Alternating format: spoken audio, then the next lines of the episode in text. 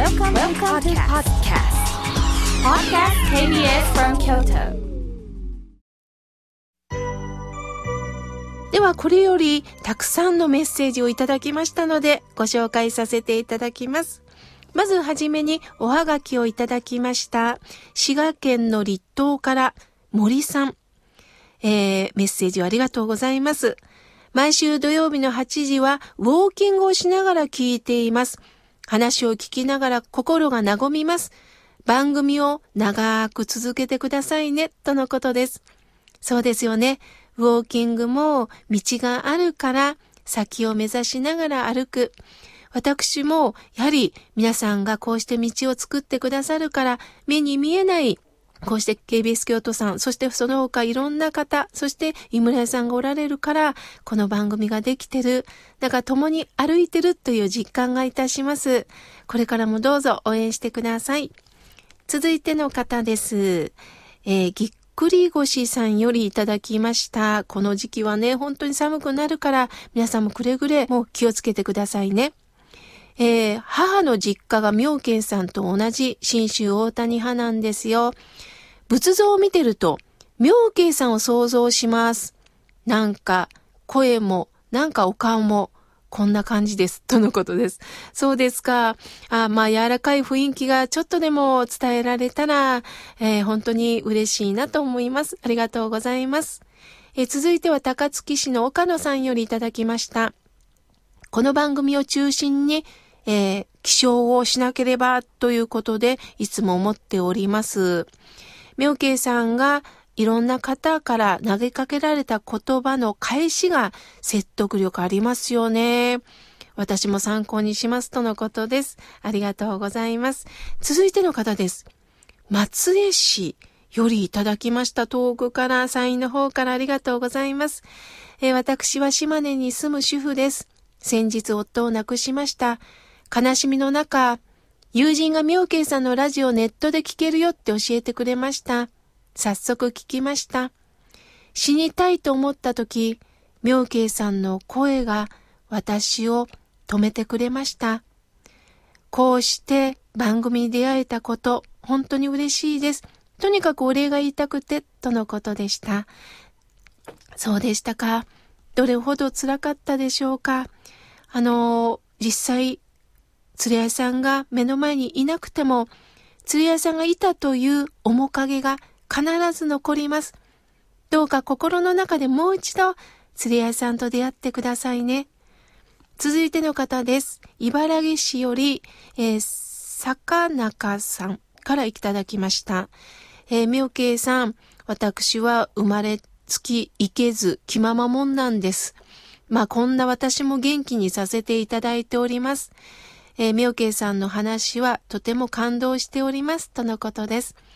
でも心の奥底は優しい方なんだと思いますよ。だけどなかなかね思い通りにならなかったらちょっとこういけずしてみたくなる、えー、坂中さんの茶目っ気があるんだと思います。こうして元気で生きている。その中から目の前の人にちょっと頭を下げていく。すると、もっともっと幅広く人と出会っていけるような気がいたします。ありがとうございます。続いての方です。八尾市のラジオネーム、八尾ごいうさんからいただきました。えーありがとうございます。えー、妙慶さん、えお話を聞き、心がなんだか穏やかになります。本当にありがとうございます。とのことです。ありがとうございます。さあ、続いての方です。え大津市より、え、琵琶湖さんよりいただきました。えー今朝、ずっとお話を聞いて涙が止まりません。えーこれからもどうぞ私も精進しますから導いてくださいとのことです。ありがとうございます。続いての方です。えー、れいこさん、えー北区、京都市北区の紫野のれいこさんよりいただきました。妙慶さんがちょっとした言葉を残してくださるおかげでドキッと来ています。これからもどうかよろしくお願いします。妙慶さん、新刊本、持たない暮らしのすすめ、今読んでますよ、とのことです。あ、ありがとうございます。私も伝えるということは、書籍でもしておりますのでね、ぜひ皆さん、書店に出かけてみてください。さあ、続いての方です。えー、ラジオネーム、ジョージさん。妙慶さん、いつぞやピカソのエピソードの話をしてましたよね。ぐぐっときました。そうですよね。やはりプロの方って簡単そうにサラサラっと書いていますが、簡単そうに書けるようになるまでどのぐらいの時間が必要なのか、そういうことも考えました。いつも気づきをありがとうございますとのことです。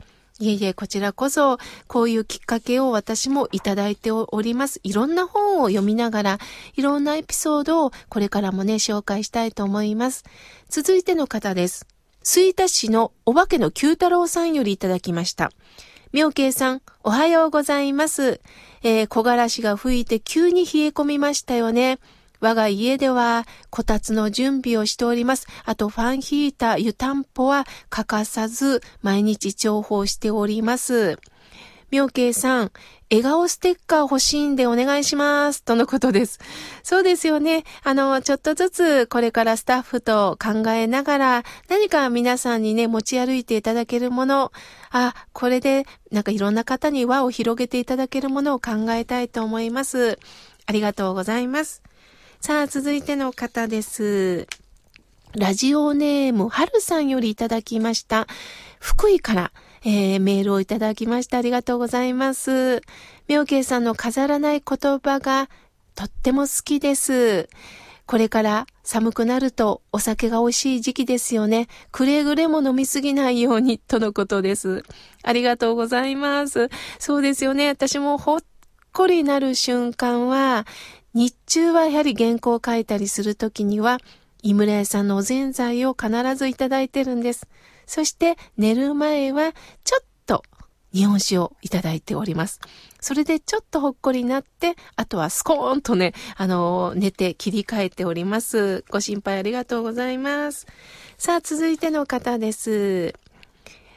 久保田真由美さんよりいただきました。いつも心温まる素敵なお話ありがとうございます。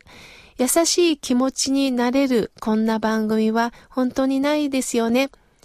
実は、妙慶さんを知ったのは、ほっかおかラジオなんですが、ほっかおかラジオの味噌一文字で、妙慶さんのお言葉をヒントに応募したら賞をいただきました。とのことです。そうですか。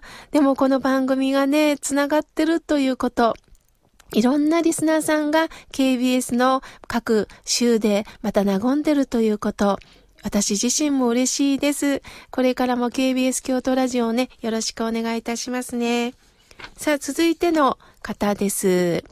えー、妙慶さん、えー、私は公開録音に参加させていただいて、メッセージを妙慶さんくれましたよね。それをサイン帳に貼らせていただいておりますとのことです。琵琶湖さん、ありがとうございます。さあ、続いての方です。おはがきをいただきました亀岡市の渡辺智義さん、ありがとうございます。ラジオをやられるということを京都新聞で知りました。急いでラジオを買いに行きました。今は聞いております。夜勤明けで仕事が終わった時なんかお風呂に入り、そして朝ごはんを食べた8時、放送が始まる。なんかほっこりなります、とのことです。これからもずっと番組が続くことを願っておりますとのことです。そうですか。じゃあもう夜中のお仕事もあるんですね。そんな時にお風呂に入った後でラジオを聴いていただく。